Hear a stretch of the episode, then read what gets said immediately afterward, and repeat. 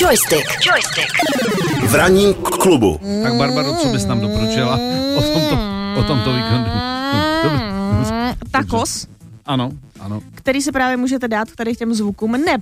Pokud mm. chcete utratit trošku víc penízků, mm. tak si můžete už dneska koupit prémiovou edici Forza Horizon 5, která se právě odehrává v Mexiku a můžete celý víkend závodit. Jinak oficiálně, eh, jako, jako kdyby obyč nebo standardní edice vychází 9. listopadu, takže až příští týden, ale když prostě přihodíš pár chechtáků, tak můžeš hrát už eh, teďko.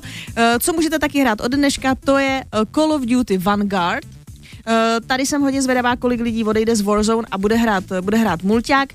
Tentokrát z, těch, z toho moderního boje jdeme do bojů, který jsou, řekněme, Oni, se, oni to říkají tak jako opatrně, řekněme, jsou jako inspirovaný druhou světovou válkou nebo událostmi druhé světové války. Uh, ne, eh, fanoušci, i když vědí, že to jsou počítačové hry a jsou samozřejmě ochotní tvůrcům někdy něco odpustit, tak zrovna třeba ta druhá světová, nebo t- celkově fanoušci historie jsou na některé věci hákliví.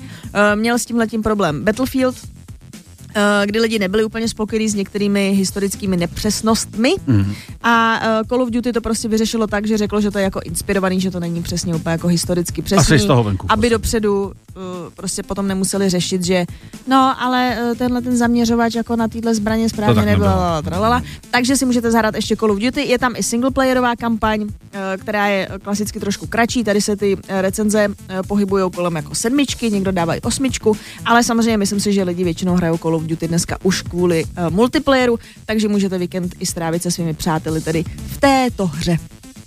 Krása, kombinovaná s parádou. Jícha. Můžeš odjet. Joystick. Joystick. V ranním k- klubu.